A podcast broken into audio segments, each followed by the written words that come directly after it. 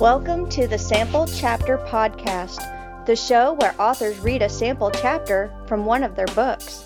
Here's your host, Jason A. Meiske. Hello, Sample Chapter listeners.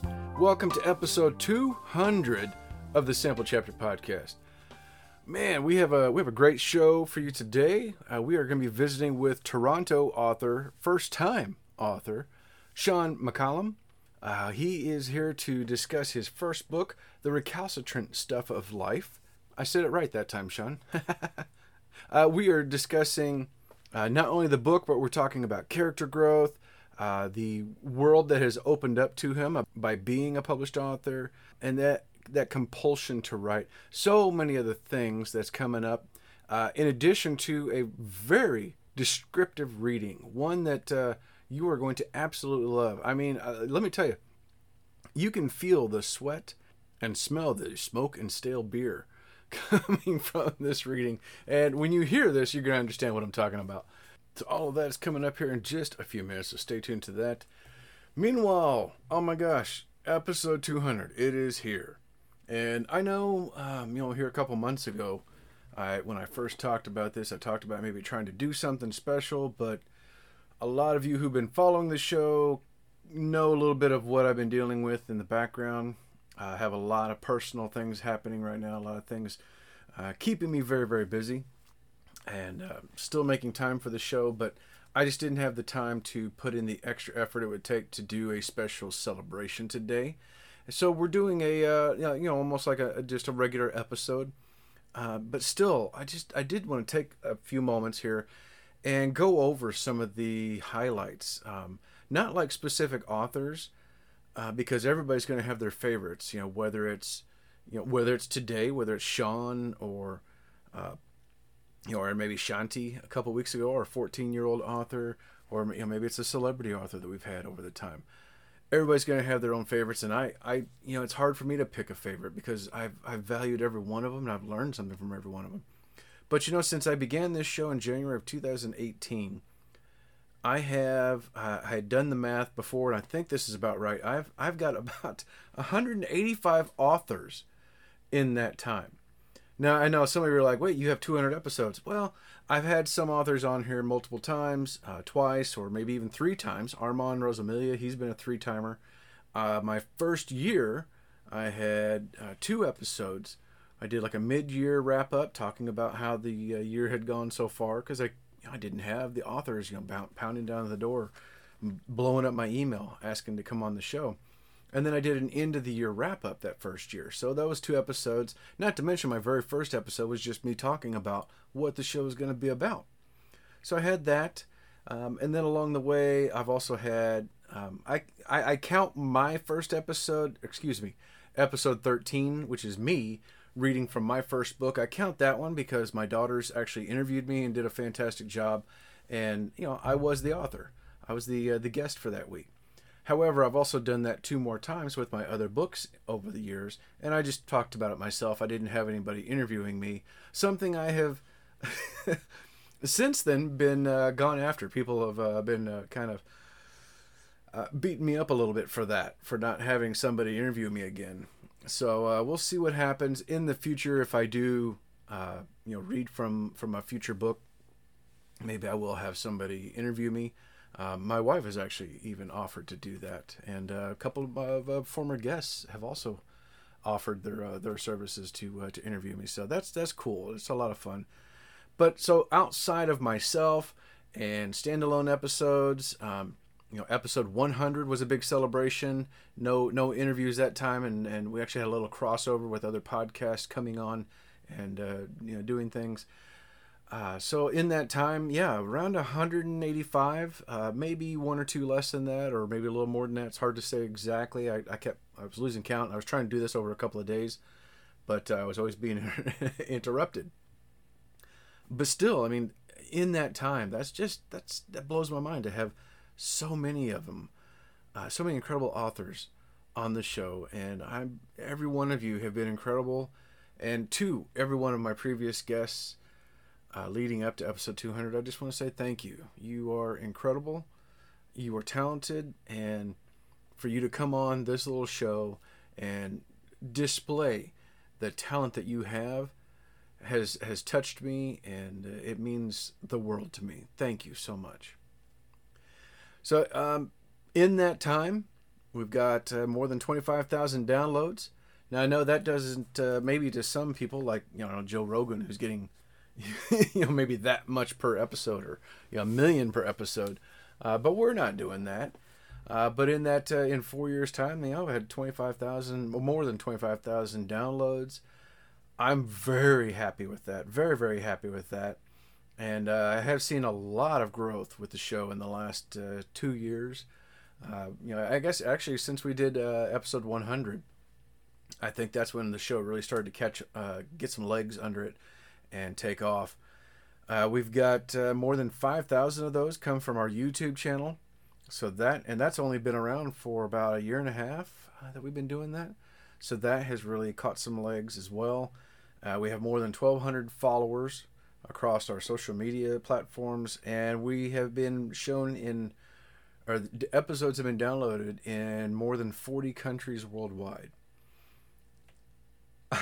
I I had no idea when you know going back to 2018 when I started this that it would have this kind of reach that so many people would be listening to the show but I'm I'm thrilled that it is and I oh my gosh it, it's my dream that somebody out there somewhere in the world is finding an author that they've never heard of and say you know and and in listening to the show they go wow that sounds like a cool book. I want to check that out. So they click the links and go from there. And uh, that's what I really want. That's what I was hoping for all along. And, uh, you know, if you've done that, if you've found a book because of the show, please let me know. Reach out to the show. Follow, you know, follow us on social media. Uh, we're on Facebook, Twitter, Instagram. It's just the Sample Chapter Podcast. Very, very easy to find. So go in there and uh, let us know that you that you found the show, you found some books that you've uh, loved because of that. Uh, let me know what some of the books are that you've enjoyed, and if you can, go back and uh, and share that episode. You know, they every episode is still available up on samplechapterpodcast.com, so you can still go in there. I don't know about some of the podcast players, how many episodes they show. I know iTunes and some of the other ones, uh, the big ones they still show every episode. You can go back and download all of them, but uh, I don't know what that threshold is on all of them. So, uh, but you can always go back to samplechapterpodcast.com and find every episode. So, you know, make sure you do that. Had a lot of fun. Uh, I'm I can't believe that I've written three books in that time, and uh, that's that's a nice feeling. Uh, that in uh, in these these years that I've been able to do that many. I had hoped that I would get a little faster with it, and it's nice to have two books in less than a year. So that's that's a nice record compared to my first one in eight years. Uh, so yeah, my first one was in 2018. I'd been working on it for like seven, eight years. I wrote my next book, uh, came out right at the tail end of 2020, and then of course Bandit Rising just came out in October. So that's you know that's a 10 month span between one and the other, and I'm hoping to continue that kind of streak. I'd like to put my books out a little more regularly. And uh, equally, I'm going to continue doing this show because, well, because I enjoy doing it. And obviously, there's people out there who are finding some enjoyment in it. And I've got tons of authors reaching out to the show on, on email and in uh, uh, social media wanting to come on. So, by all means, I'm to keep this thing going. And of course, what keeps the lights on is you know, some of my partners like Scrivener. They are my favorite writing software. They've been with us for good grief, uh, two years, two and a half years now, and I absolutely adore them. Uh, my representative there, she is just fantastic. You know, she checked in on me after my surgery to see how how I was doing, and just amazing people, all of them over at Scrivener, just incredible. Um, highly recommend that you at least download the trial and check it out. And when I did that, I just I just tried it out. I just dove in and used it kind of like what you would do with Word. And over time, I've learned things about it. And I also later on downloaded the app on my iPhone so that way I could write anywhere. and I have. I've done that over the years, and it's it's amazing. I absolutely adore Scrivener. So, with that in mind, I invite you to check out this little uh, ad spot uh, and find out how you can save 20% on the regular desktop version.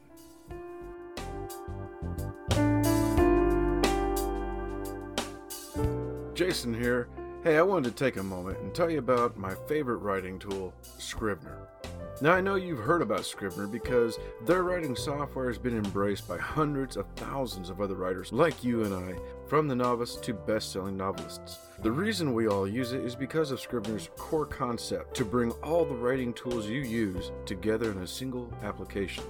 And with tools like automatic backup, character maps, project goals, and let's not forget that amazing corkboard, you can see why I use Scrivener every day.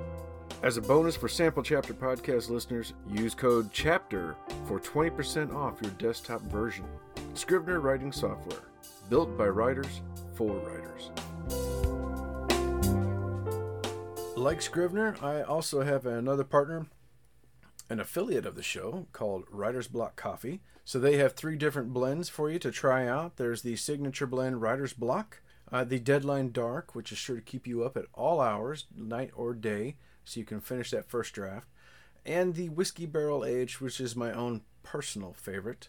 You can order one time or set up a monthly auto ship so that way you never run out.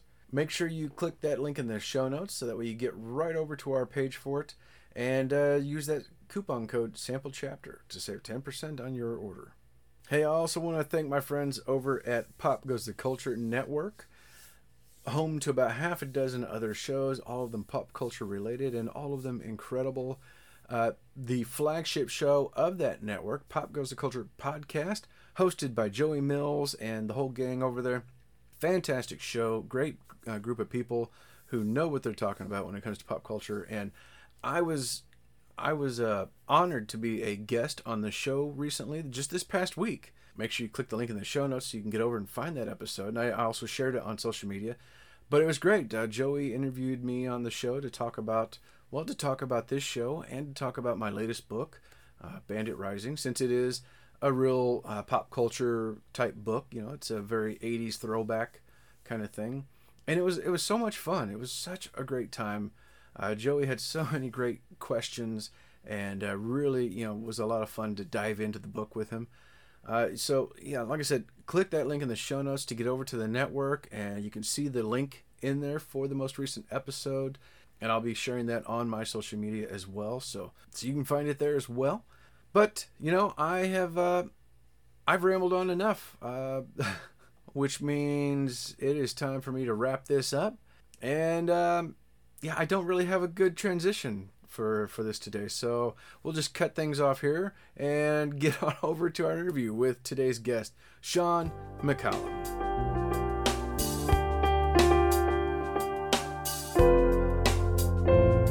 Hello, sample chapter listeners.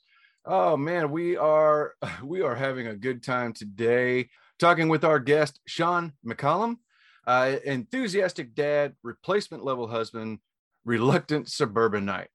Our guest, Sean McCallum, comes to us from out of Toronto, Canada, where he lives with his wife and two children. And we're going to be discussing his writing life and his debut novel, The Recalcitrant Stuff of Life. Hey, welcome to the show, Sean. All right, Jason. Thanks very much for having me. Really appreciate it. And uh, yeah, you uh, you nailed the pronunciation of that book, which is something that uh, I've messed up myself a few times. It's a mouthful, but nicely done. Ah, thank you, thank you. It's it's probably the coffee warming up my tongue just enough where I can do it right. So it's uh but I, you don't you don't know how many times I was practicing it before this. So that's nice. what it was. Well, paid off. it paid off. That's right. well, hey man, how are you doing? I'm doing well. Yeah, no, thanks for having me. It's uh it's it's an honor to be on the, the podcast number 200 here. So this is uh this is pretty impressive. So thanks very much for having me. Uh the honor. Uh, yeah, no honor is all mine, man. I'm really happy to have you here. Yeah, no, it's uh things are going well. The uh we released this book uh coming up on two months ago now. Mm-hmm. It was released October 15th, and uh the response has been really positive so far. And I think the sales been decent. So yeah, things uh things are going well. So uh it's been great so far. Fantastic, fantastic. So now let's get a little bit of your background. Have you have you always been a writer? Have you always wanted to be a writer, or, or what do you do? Yeah, uh, I probably always wanted uh, to have been a writer, uh, but didn't really consider myself a writer until until I started getting published. But uh, certainly from you know from the time I was about fifteen or sixteen years old, uh, writing short stories, and um, I've got a an interesting cast of characters as friends, and uh, so I was always sort of chronicling our exploits and you know sending sort of uh, emails to to the group of uh, of some of the debaucherous things we we got up to, and uh, you know, so lots of short stories, um, lots of uh, you know blog entries. I had a blog for a little while, just talking about some of the crazy things we used to do, and um, and then uh, I took uh, or I studied English literature at university. Shout out to Queen's University in Kingston, Ontario. Um, so obviously got a pretty decent back background and uh, in the great works of fiction through that program. And then after I graduated, I, I studied at the, the, Humber School for Writers in Toronto, which is a creative writing post grad program. So um, worked with a lot of great people at uh, at Humber there. Um, yeah, so just writing has always been a part of my life. It's something I feel like I, I absolutely need to do. Certainly don't feel like myself unless I'm writing.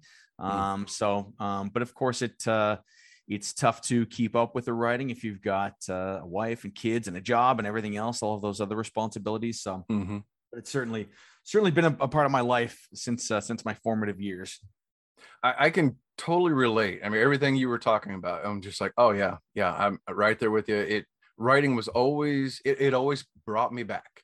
I, I always came back to it. I'm like, oh, now I'm busy gotta gotta work i gotta do the you know 60 hour week and all this other stuff but it was always there in the back of my mind. I'm always like thinking about, oh man, I want to write this story one day and do this. And it, it was just, it finally brought me back in one day. I was like, hey, you know what? I do have time and I'm gonna, I'm gonna do this now. And it, it is glad to see, you know, other people as well doing the same thing of, of getting in there and making that time and uh, coming up with a with a story like what you have and uh, that's awesome yeah, it's it's almost it's a lot like a compulsion for me. I mean, honestly, if I go for a couple of months without um you know putting pen to paper uh i just i, I don't feel right. I start having recurring nightmares you know about the same thing. But i know there's there's times i've tried to step away from it and then it, again it's just this compulsion. You you feel like there's something in you that needs to come out. So it's it's more of a sickness than anything else really yeah, that's, I think my wife would agree with you. yeah. So now, do you do you like to write every day, or are you like okay with like ah, you know, I missed yesterday, no big deal? Um, or, yeah, or it, uh... I, yeah, I, would like to think. I mean, certainly make a conscious effort to try writing every day, but of course, life gets in the way. Um, my kids sure. are still relatively young, ten and eight, so um, don't certainly don't want to take any time away from from spending time with them. But yeah, when I'm when I'm writing, which you know I'm not right now, I'm sort of in you know just had the book published and let's try to do some some press for it mode but yeah hoping yeah. by uh you know by by the new year we'll be back in into writing mode. And yeah I, I, had a you know a great writer friend of mine you know when i was struggling a little bit he he said to me he gave me some great advice. He used to take the train into work every day and he'd say honestly take 20 minutes in the you know on, on the train ride in to, to write and then 20 minutes on the train ride back. He's like that's your starting point and if you can just find 20 minutes every day, um, you're going to be on the right track because that'll really get the creative juices flowing and uh, you know you'll sort of you'll you'll be on your way. So i think it's it's vitally important to to try to grind it out there. Even even if you feel like that inspiration isn't there sit down um you know confront that blank page go to work and, and put in the time. So yeah it's that's the goal is is to sit down every day and and put in at least 20 minutes and, and take it from there I, I love that. I love that. That that's such great advice, and and it's definitely true in my own life. If, once I made that commitment, then uh, the things I used to do in the morning, whether it was gaming or watching the DVR, that became my writing time. And even if it was just half an hour or less, it was just and it's it's amazing how much I can get done now. Uh, just taking that little bit of time, and it's that's my special time now. It's like the coffee's ready nobody else is up. I've got this little bit of time. I'm like, you know what? I'm going to sit down and write. And uh, oh man, I it, it seems like that's my way of starting my day more times than not of being able to do that, and then I can then I can go on with the rest of the day, and I feel like okay, I've done something today. Yeah, exactly. And then the other thing is, I mean, if you're writing, again, if it's only 20 minutes a day, you know, you're thinking about it all the time. And and so you oh, know, gosh, in the middle yes. of the day, it's you know, you've got things going on in your head. And I know my wife will sometimes be talking to me and and you know, I'm looking at her and I'm nodding and I'm smiling and I'm doing all the right things, but you know, there's something I'm thinking about what's uh, the plot or what this character is going to say to that other character, which you know, it's because that it's it's it's working itself out in your mind. So yeah, it all starts with you know, putting in that work and, and just and just sitting down and writing. so so tell me here uh, something I've already had the experience with, but uh, we were discussing a little bit before we, before we got started the uh, the world that has opened up to you of being a published author. What has that been like after uh, the release of uh, your first book? Yeah, it's it's been uh, it's been interesting. It um I all again like you always writing, but never I, I, never really talked about myself as a writer. Certainly never spoke about everything or spoke about anything I was writing about. I always sort of felt like um, there's two ways. There's sort of two kinds of, of you know writers in the world. They're the ones who talk about it, and then the ones who do it. So I was always just like put my head down, write, and uh, if I'm fortunate enough to ever have something published then I'll be willing to talk about it. Otherwise, it's like, you know, the pitcher with the no hitter going, just don't talk to him. Don't want to jinx anything. So, um, I, uh, yeah, I, I just, most people, I mean, of course, my, my closest family knew that I was, you know, was trying to be a writer. Um, but not that I was actively engaged in the process. So it wasn't until, you know, we had sort of put pen to paper on the uh, the deal with Outcast press and we you know had had figured out we were going to get this thing published and we had a release date that was sort of when i first started talking about it and uh, so many people were shocked that like you know when did you have time to write a book uh, you know little did they know i'd been sort of plugging away at it for 10 years you know it doesn't certainly doesn't happen overnight the foot the what I got most most commonly from people was, "I can't believe you wrote a book during the pandemic." It was like, no, no, no. I, believe me, didn't happen in that in that year. Um, so the really the way it's it's changed for me is just in being able to talk about myself, I guess, as a writer. Mm. Um, like the first step in the in the in the 12 step process, right? Admitting it. So uh, you know, I sort of was okay. I'd come to to terms with it was okay to talk about being a writer, uh, which I think was a big step for me. So I mean, that was probably the first thing but how you know how's my life certainly hasn't changed maybe people look at you a little differently uh, now than than they previously had um, but it's just been it's been really amazing to get the feedback from from people I I, I truly respect. Um, getting the feedback on on the book. Um, I've heard some from some some people like I said that I that I really respect who really enjoyed it. Some people who who found some sort of profound um, sort of things in in the work, which was really cool to hear. I've had um, uh, you know some some mental health professionals reach out to say that you know some of these characters really resonated with them because they work in this field and you know there's a lot that they could they could see as being true in the book so it's, it's been really um it's been really gratifying and, and humbling to hear that feedback so it's it's just it's great having people read it and and having it hit uh, hit the mark on on what I had hoped to uh, for the for the work to achieve. It's fantastic. It's fantastic. So do you do any of your writing around family like do they come in to your office and see you or like uh... uh, i mean they're not supposed to but you know with young kids sometimes it's hard to keep them out i i usually when i'm writing it's after you know after the kids have gone to bed so i need it to be a a pretty solitary exercise. You know, I'll mm. jot down notes, mm-hmm. uh, of course, when there's people around. Um, but if I'm really um, engaged in in the practice and in really getting into it. I need to be alone and need it to be as quiet as possible. Mm-hmm.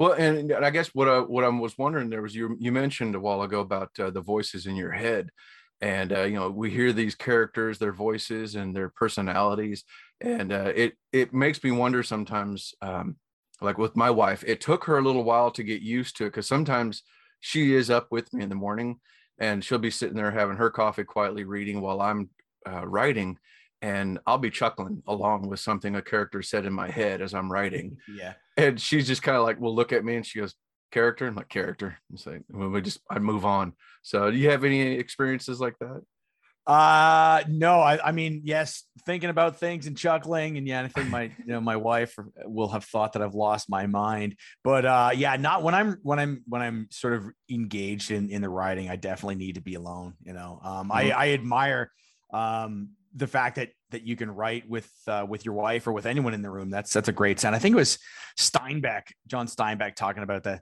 the sign of true love is you know you can sit down and write with with your partner in the room and be completely at ease with it. So i think that's a good sign that uh that, you can get that done. I'm not quite there yet. I need uh, i need to be completely solitaire i think when i'm when i'm when i'm writing. I, I think it, it, comes over time. I know uh when when i was working on my first book it wasn't we weren't quite there yet. So she was just like well what are you doing? Why are you working on this? Right?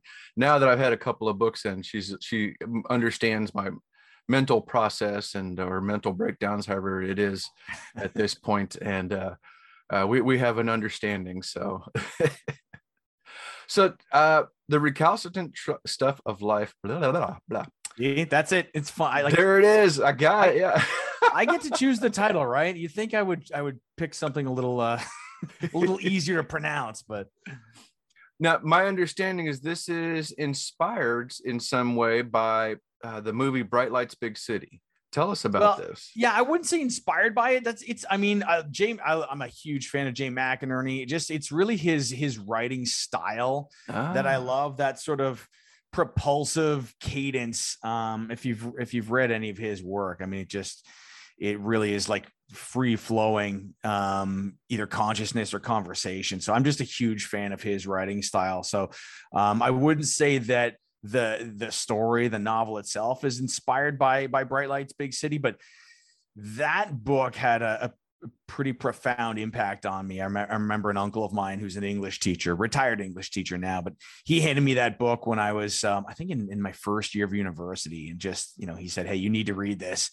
And uh, I hadn't seen the movie at the time; it was all brand new to me. And I remember reading that. You know, you you open it up, the first page, it's written in the second person and I was just like, "Whoa, I didn't know you were allowed to. I didn't know you were allowed to write like this. Like it was amazing. It really blew my mind." So, um, big fan of of Jay McInerney. So certainly the writing style is uh, I borrowed not not that the recalcitrant stuff of life is written in the second person, but um, just that that that sort of propulsive cadence um, of his writing style. I'd, I'd like to think I've I've tried to borrow a little bit of that.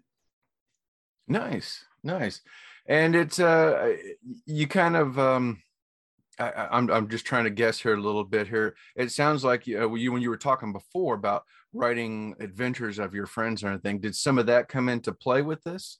A little bit, yeah. So the like the inspiration for this uh, novel, it all I mean it almost all takes place in Peru, um, and really just if you know a, a, some I guess background on the plot it's about, you know, the main character, his name is Rosie. He has experienced a little bit of trauma uh, in his life and he wants to just escape from everything, escape from reality. So he heads to Peru on his own. Um, there's a, a, town in the jungle, uh, a city uh, called Iquitos, and it is famous for being the largest city in the world that cannot be accessed by road.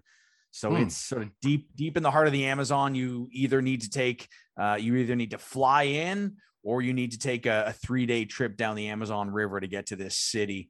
Um, so he hides out in this city just to, to try to escape from reality and, and from everything that he's sort of trying to, all those demons in his head, he's trying to escape. Um, and then he's got two friends from home who you know there's something has come up and they need to track him down and, and bring him back home. So um, you've sort of got the dual narrative of um, this one main character hiding out uh, and then his his two buddies trying to track him down and bring him home. So you've got that, that sort of buddy cop uh, thing going on where they're trying to trying to get to him. So um, you got the two things going on. So a lot of a lot of that, you know, a lot of the buddy buddy stuff with the two guys is taken from from from guys I mm-hmm. know and from from stupid things we've done. Uh, and then you know, I've spent uh, um, a lot of time down in Peru. Uh, my wife is actually from Peru, so a lot of a lot of that writing comes from experience and, and really um, firsthand what I've seen down there. So that's sort of what what went into into the recalcitrant stuff of life. Oh man, fantastic! That that sounds amazing and it's been uh, people are uh, uh, relating to it as uh, ambitious, gritty, and raucously entertaining. Uh, which is some high praise. That sounds amazing. I would love to have a book, you know, being described as such. yeah, yeah. There are um, there are some. There's certainly some raucous moments. Yeah, it's uh, uh you get two guys uh, south of the equator traveling around. They're going to get into some trouble. So there's uh, there's a whole bunch of that. But yeah, it's uh, but it does. It certainly does touch on some some deeper things. It's not all it's not all laughs, but uh, yeah, there's there's some some things about you know the meaning of life and the origins of the universe and what does it all mean. There's there's a whole bunch of that in there tied in with the with with the fun stuff. Yeah. But you know, and I think that's what makes the story good is you've got the growth. You've got them doing a little bit of introspective looking um, and what a better time to do that than on a, a big adventure like this. I mean, going from Toronto to uh, uh, Peru uh, and looking for someone who is going through their own uh, issue in life right then. And, uh, you know, that it just seems like that's the perfect time to have something like this where you can look within and discover things about yourself while uh, while finding your friend. Yeah, exactly. I think I mean that's uh, we as as people we grow when we're faced with adversity, right? Um, that's mm-hmm. that's when you learn the most about yourself, and um, and certainly the the characters in this novel face a lot of adversity. So that's um, they may not they may not even realize when it's happening that they're growing, but uh, I think there's certainly a lot of spiritual uh, and personal introspection going on as as as they face some of the uh, the obstacles uh, along the way here. So um, that's that's certainly at, at work here. Oh, fantastic. So now, where did uh, where did you uh, develop the idea for this, and like how did the characters kind of come to you? Yeah, uh, so I had man years ago, two in two thousand and six.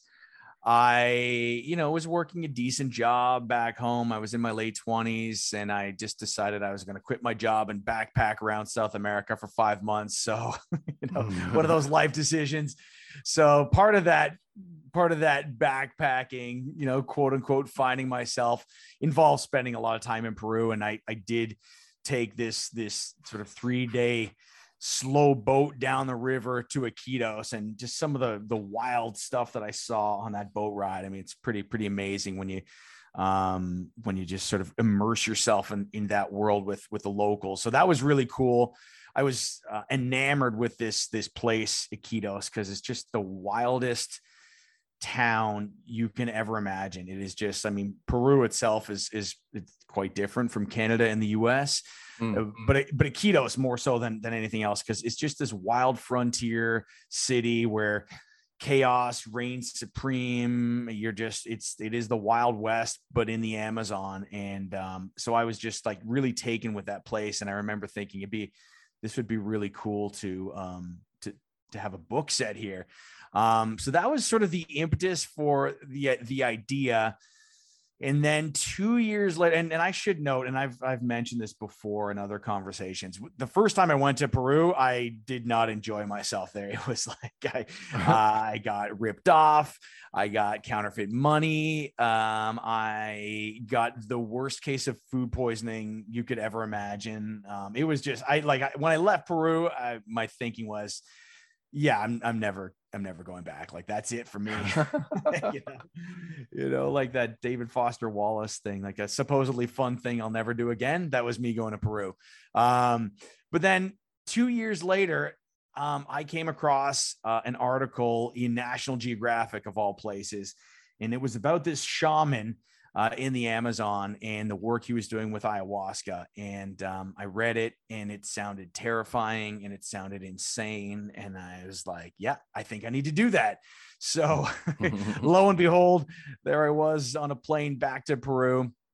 And, uh, you know, if you fly into or out of Peru, you're flying into and out of Lima. So uh, I was in Lima for a couple of nights before heading into the jungle, and I checked into this hostel, and it was Halloween, and I met this uh, beautiful young lady, and we hit it off. And then I went into the jungle for two weeks and spent uh, spent uh, the better part of two weeks with a shaman, um, you know, participating in multiple ayahuasca rituals and ayahuasca ceremonies where you just have your your whole world and your whole consciousness sort of blown to a, a million different pieces. Uh, so that was pretty, pretty profound as an experience. Uh, and then I came back to Lima for one more night, uh, reconnected uh, with this young lady, and we had a sort of a, an amazing night together. And I got back on the plane the next day, and I just somehow knew that I was going to marry this girl, and that was uh, that was it. So, um, based upon that, um, and that whole ayahuasca experience, um, I began formulating what would become the plot um, of the recalcitrant stuff of life. So it was like the first part of it was going to Peru and experiencing it, and just having having this um, setting where everything could go wrong. Hmm. Uh, and then you know um, and then having all of these crazy profound life altering experiences while i was down there i thought um, yeah this um this i think we've got something here so i i, I got to work on on writing this novel that, that's quite that was cool. I like to say, I like to say, I went, uh, I went to Peru to uh, to gather material for a book, and I came home with a wife. So you know, I will, I will say I've I've told this story before, but um, you know, I'm I'm sure most of your listeners haven't heard it. I uh, when I was there seeing the shaman, I, I mean, I was just there to uh, because I wanted to to write about it. I was not really there for any spiritual reasons or trying to overcome any trauma or anything like that. I just thought it'd be something really cool to write about. But the shaman pulled me aside the one day and he said, "Hey, you have no idea why you're here, but I know, um, and it'll it'll all make sense to you in one year's time." Uh, I sort of thought that was a bit of a interesting comment for him to make. Thought it was a bit of a throwaway, but uh, lo and behold, I want to say it was one year to the day after he said that uh, was when I married, you know, my wow. my Peruvian wife. So I don't know what he knew that I didn't know, but um, you know, I guess the the world works in mysterious ways. Oh my gosh, that's fantastic. so there's a bit of a there's a bit of that in uh, in the book here. Oh, great!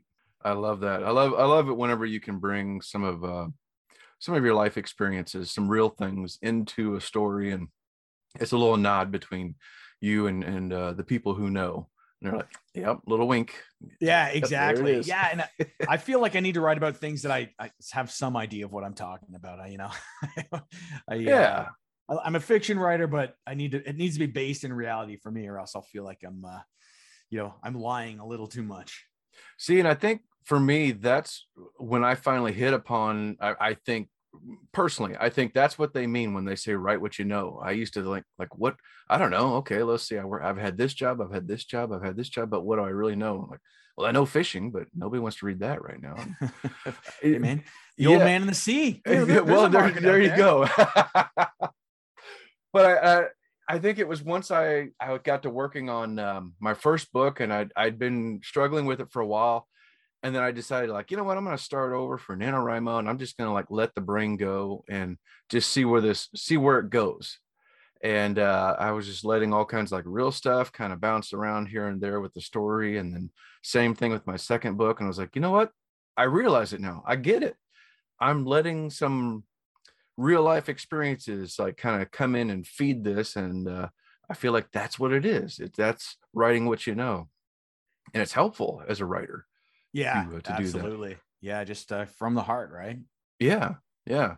So it, it's it's uh definitely needs the edits to go back through and go oh that's a little too on the nose. I don't want people asking yeah, really. about this or that. So. yeah it's it's all well and good when yeah you know when it's just on your uh, on your laptop but if it's going to get out into the world you want to make sure you're not uh you know you, don't want to you don't want to out too many people or or offend too many folks there you go there you go oh my gosh so what uh what's next for you uh well i think you know for the next month or so certainly till the, the beginning of the new year we're just going to work on promoting um, this this novel. We want certainly wanted to get into um, as many hands as possible. But um, as far as writing goes, there's a couple of different things. I've got a manuscript I wrote in my 20s that I think is is good, but I haven't looked at it in 10 years. So I'm gonna go mm. back and probably be mortified at what's on the page. But I'm gonna take a look at that um, to see if there's some work that can be done on that to get that out. Because that when I wrote that one in, in, my late 20s, I got I got a you know really good response. It landed me an agent. So there, I mean, there's certainly something there. I don't know how well it's aged, so I'll take a take a peek at that. Um, but I, I, I do have sort of the beginnings of a nonfiction work that I'm I'm, I'm gonna um, probably put most of my energy into for the next couple of years, and it's just centered around, um, you know, I my, my wife and I uh, we've had some interesting experiences with our kids, lots of fun. Uh, so sort of like dysfunctional parenting uh, 101 uh, that, uh, you know, I think could make for some interesting anecdotal uh, stories. So, you know, I'll take a look at that. I have no idea whether that's something anyone will want to read, but I feel like that's what I want to write. So we'll see if it's got any legs. Outstanding. All right. Well, where can people uh, find and follow you so that they can uh, hear whenever the uh, the next book is ready? Yeah. Um, so on Twitter, uh, my Twitter name, Twitter handle is Sean S E A N four two, and then my last name McCallum M C C A L L U M. Um, and then I've got uh, just you know my my my author website, which is seanmccallum.com. So you can you can check me out there. You can check out Outcast Press. They're a great little indie press uh, based out of the U.S., uh, specializing in transgressive fiction. They've been phenomenal to work with, so you can check them out. They've got some really interesting things coming uh, uh in the spring. So um, yeah, either check out me or check out Outcast Press. Great group down there. Outstanding. Yeah. And uh, well, of course, everybody, you know, I'm going to have links for that in the show notes so that after you get done hearing about this, you can click those links and head over to his website and Outcast Press as well and uh, follow him on social media and sign up for his newsletter so that, that way you can uh, hear all about the recalcitrant stuff of life and uh, what's next for Sean. Yeah, that's right. No, I should say, yeah, obviously the book is available on Amazon. I think that's probably the best way to get it. Fantastic. Yeah. Yeah. It's available right now, everyone. And it's got some, uh, some great reviews, lots of good feedback on here and, uh, people are loving it. So, and I think, uh, I'm, I'm anxious to hear this first chapter or, or I don't, I don't know which chapter we're hearing. I'm anxious yeah, to we'll hear start, this yeah, chapter. Be, we'll, we'll start at the beginning. We'll do chapter one. All right. Well, I'm anxious to hear from this today and, uh, we'll go from there, but thank you so much, Sean, for being a part of the show and uh, part of this uh, this this legacy I'm building on here. And episode 200, it's I couldn't think of a better way to uh, to kick off the next 200. Awesome. Well, thanks very much. And hey, I should warn uh, your listeners there is some some salty language and some uh, mature subject themes in this in this book, but uh, certainly in the first chapter. So if you've got little ones in the car, maybe uh, maybe press pause till uh, until they're out of the car. All right. So I'm I'm gonna be clicking that explicit tag for this one yes. today. All right. Well, ladies and gentlemen, time for me to step aside with some writer's block coffee and uh, enjoy this sample chapter from our guest, Sean McCallum, and the recalcitrant stuff of life. All right. The recalcitrant stuff of life, chapter one, Monday, Iquitos, Peru. How the fuck did I get here? The question hangs in the air long enough to solicit agonizing contemplation. I sit alone in the back of a black market gentlemen's club the local degenerates will point you to if you spend any length of time in town. But the place is about as covert as a seventh grade erection. And the closest thing to a gentleman is the guy who scrubs the urinals in the awful, unspeakable morning. It's the place you come if you don't have the stomach for self mutilation, but want the spiritual equivalent. Everyone knows this is nowhere, and if this joint had a name, that's what it'd be. I know it's an unhealthy exercise, but I've recently become obsessed with stringing together the sequence of decisions and events that brought me to this or that exact place and time. The present moment of reckoning, always a damning indictment of my existence. For example, staring through the smoky haze to a makeshift stage where a girl with a scar on her stomach and a glazed look in her eyes dances, her skin the color of the river as she sways, awkward and serpentine. And I know it's just solipsism playing tricks, but it feels like she's dancing just for me. And then it's down the rabbit hole we go with the recurring thought that it isn't only the obvious watershed decisions that shape the course of a life. Which college should I attend? Maybe I should quit my job and bum around Europe for a while. What always gets me is the procession of seemingly insignificant decisions, the decisions that don't feel like decisions at all. I take a long swig of beer, piss warm in the jungle night. Those are the moments that really take us down the path. the magazine you flip through in the dentist's office, the parking spot you pass up at the supermarket, the headlines you read at the newsstand before grabbing a Sunday morning coffee. It's a mind fuck of the highest order to retrace that line and weigh the infinite spiderweb junctions where your life could have landed you, selling beads on a beach in the South Pacific just as easily as it could have left you with a gun in your mouth. At the present time, either would be preferable. The night is sticky and soul crushing, always, but especially in the miserable hours before the heartbreak of day. When the song ends, the tiny room defaults to a vacuous silence that pushes the boundaries of discomfort. The air is thick with smoke and the musk of sweaty men. A drunk in the corner, El Borracho, momentarily lifts his head, mumbling incoherently. I look around for the guy who gets the drinks, but he's less than a shadow, nowhere to be found. The TV atop the bar flashes muted images of Bugs Bunny captioned in Spanish. The girl is alone on stage, motionless as she looks down at an indeterminate spot on the floor. I reach for the Mapacho cigar tucked behind my ear, allowing it to dangle on my lips a moment. I flick my Zippo lighter and inhale deeply, the bristling crackle of still damp tobacco the only sound in the room. Unable to withstand the quiet any longer, I tap the neck of my bottle with a lighter, the closest I can bring myself to applause. Mistaking this for an invitation, the girl slowly makes her way to my empty table, pulls up a chair, and sits in naked silence. It's like I'm watching somebody else as I offer her a drag of my cigar. She accepts without a word. I pour half my beer into a dirty glass and slide it across the table. Como te llamas? She smiles. Aphrodite. Aphrodite. That's a hell of a name. I'm Rosie. A handshake with a naked stripper and a den of depravity seems somehow unnecessarily formal, so I tap her glass with my sweaty bottle. She says something I don't fully understand, but none of it matters. I nod and say, see, a whole bunch. The exchange somehow a blueprint for my existence. The conversation goes like a sewing machine from there. With neither of us speaking more than a few token phrases of the other's tongue, the endless misinterpretations fueled by alcohol and wishful thinking allow each culture's expectations of small talk to vanish into the ether. A ceiling fan spins inconsequentially overhead. Non sequiturs be damned. She leans in close to put a hand on my thigh. For a moment, we stare into each other's eyes.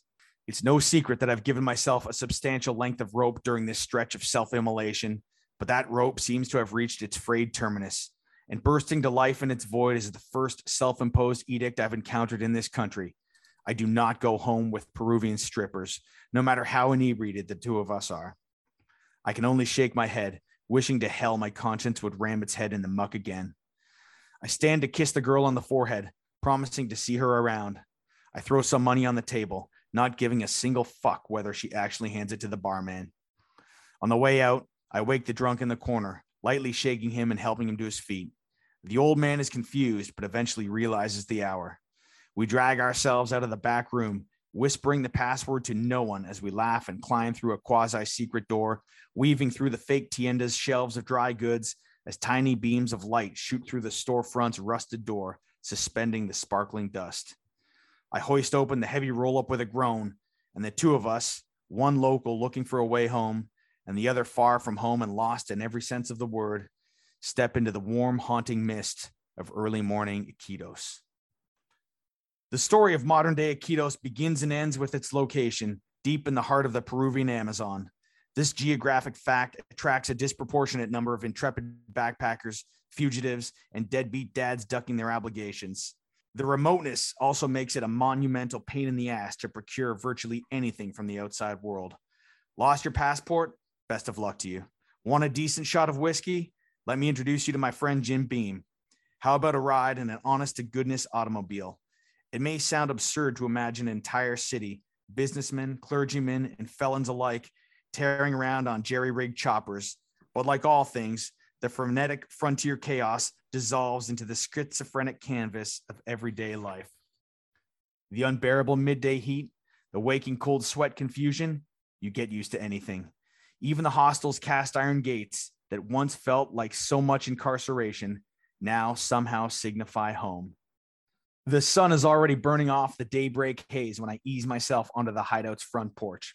The tables and chairs are made from the cross sections of giant rainforest trees, their surfaces decorated with the backpacker calligraphy of cigarette scars and stick letter scrawl. At times like these, drunk and high and more than a little sleep deprived, I find myself transfixed by the patterns in the wood, staring into the lines created by the unbearable crush of time and the unknowable things of the earth. I'm not sure how long I've been watching the motorcycles thunder past when one of the shady locals pokes his head through the gate, hawking jungle tours in broken English through broken teeth. I tell him, no, amigo, but my tombstone eyes are an invitation. He offers me a medley of chemical drugs that would cause the most hardened adventurer to reconsider his place in the world. I would give my kidney for a bottle of water, but it isn't on the menu today. So I smile and shake my head, my bit part in this degenerate's hustle somehow bestowing a sense of bastardized belonging on the miscreant streets of Iquitos. As if on cue, the hideout's proprietor emerges from the kitchen with a cup of steaming instant coffee. He's sporting a stained undershirt and an old pair of gym shorts. Noting my condition, he laughs not so under his breath.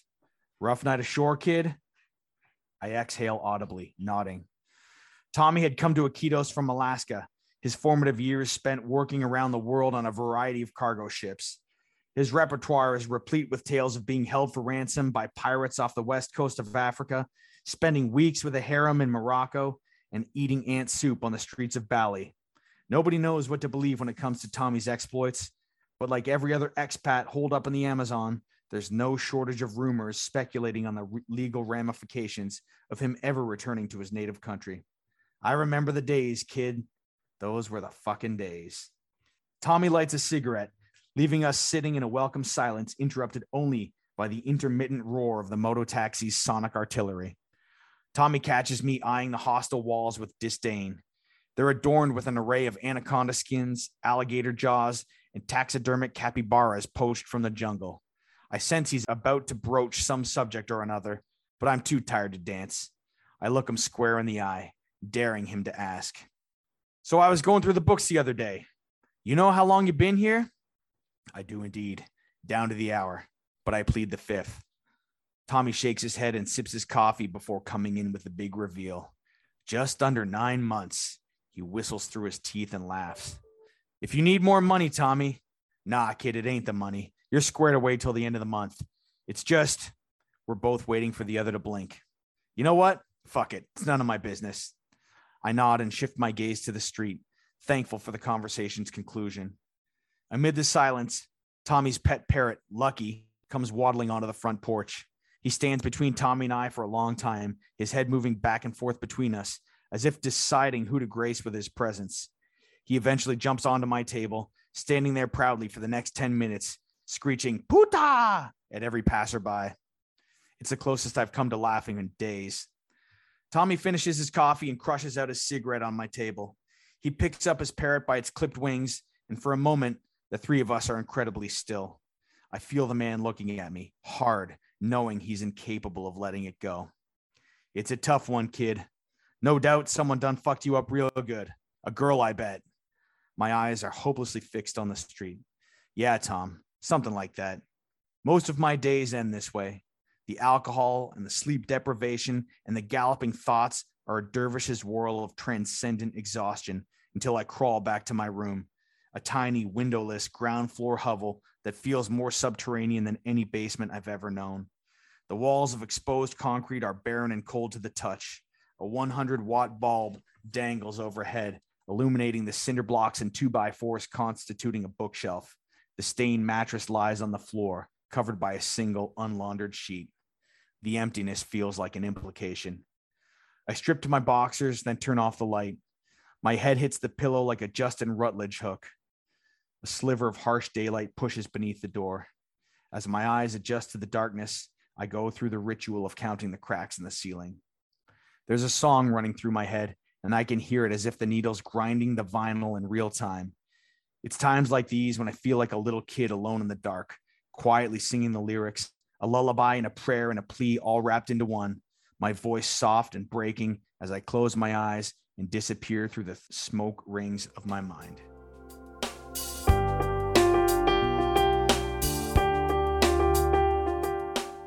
All right, that was Sean McCallum reading a sample chapter from his debut novel, The Recalcitrant Stuff of Life. The book is available right now. It comes from Outcast Press. Click the links in the show notes for the book and uh, for where to follow Sean as well as Outcast Press. Don't forget to also click that link in the show notes for our podcast friends and sponsors and affiliates. Uh, get some coffee, get yourself a Scrivener download, and hit that subscribe button so you don't miss out next week when I'm back with episode 201. Until then, you all take care, and uh, we'll talk to you real soon.